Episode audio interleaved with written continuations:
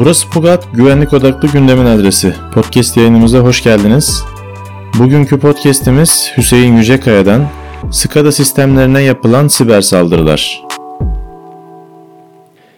Siber güvenlik söz konusu olduğunda insanların aklına SCADA yani Merkezi Denetleme Kontrol ve Veri Toplama ile ICS, endüstriyel kontrol sistemlerine yapılan saldırılar pek gelmeyebilir. Bu yazıda SCADA sistemlerine yapılan tarihteki önemli saldırılardan ikisine değinerek aslında siber güvenlik ya da siber tehdidin kapsama alanının düşünülenden çok daha geniş olduğunu vurgulamak istiyorum. Bunlardan ilki Stuxnet'tir. Tarihteki belki de en önemli SCADA ACS saldırılarından biri, İran Natans'ta bulunan İran'ın nükleer zenginleştirme tesislerinde kullandığı programlanabilir akıllı kontrollere yapılan saldırıdır.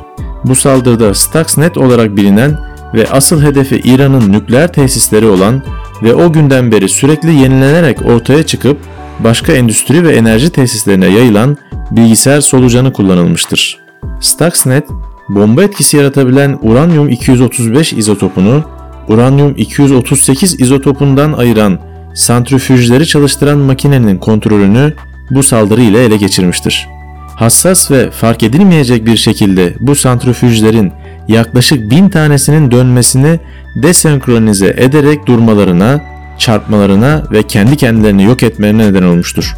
Bu da uzmanlara göre Natanz tesisinin geçici olarak durdurulmasına neden olmuş ve İran'ın yeteri kadar U-235 elde ederek bir nükleer silaha sahip olmasını yıllarca ertelemiştir. Çok parçalı olan Stuxnet USB cihazı ile Windows işletim sistemine sızıp yayılan bir solucandır. Sızdığı network'te Siemens PSL'lerinin kurulu bulunduğu bilgisayarları bulduktan sonra internet üzerinden kendi kodunu yenileyip bilgisayarın kontrol ettiği elektromekanik parçalarını bozarak komutlar göndermeye başlamıştır. Aynı zamanda ana kontrollere de fast feedback yani yanlış geri dönüt göndermiştir ki bozulan bu parçaları izleyen kişiler sistemdeki bu hataları bu parçalar kendi kendini yok edinceye kadar göremesin. Bir diğer önemli SCADA saldırısı ise Black Energy 3 yani BE3'tür. Bilindiği üzere Rusya ile Ukrayna arasında Kırım'ın statüsü hakkında 2014 yılında çatışmalar çıkmıştır. Konunun silahlı çatışma tarafını konunun uzmanlarına bırakarak ICS SCADA üzerinden yapılan oldukça sofistike görünen bir saldırı inceleyelim. Ukrayna'nın belli bölgeleri 2015'te karanlığa mahkum olmuş ve buna sebep olarak zararlı bir yazılım olan BE3 gösterilmiştir. BE'nin ilk varyantı DDoS ataklar yapmak için kullanılan botnetler oluşturmak üzere bir suç aracı olarak yazılmış ve Rus siber suç piyasasında 2007'de satılmaya başlanmıştır. İkinci varyant ise 2008'de birinciye göre koruyucu bir katman, çekirdek mod, rootkit ve modüler bir mimari kazandırılarak yeniden yazılmıştır. Rootkit siber suçlular tarafından bir hedef bilgisayar veya ağ üzerinde kontrolü ele geçirmek için kullanılan yazılımlardır. BE3 ise BE2'nin daha gelişmiş varyantı olan çekirdek mod yazılımı olan zararlı bir yazılımdır. Saldırganlar BE3'ü Microsoft Office 2013'te bir silah olarak kullanmıştı. Aynı zafiyet Microsoft tarafından MS14 olarak adlandırıldı. Microsoft bu zafiyeti tanımlarken şöyle diyor. Bu güvenlik açığından başarıyla yararlanan bir saldırgan o anki kullanıcı olarak rastgele kod çalıştırabilir.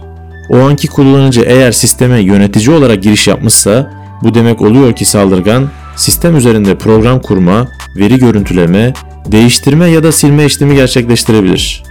Veya tüm kullanıcı haklarına sahip yeni bir hesap oluşturabilir.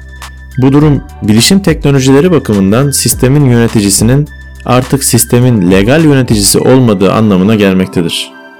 Ukrayna'nın elektrik dağıtım merkezlerine hedef alan bu saldırı 225 bin civarında Ukrayna vatandaşının elektriksiz kalmasına neden olmuştur.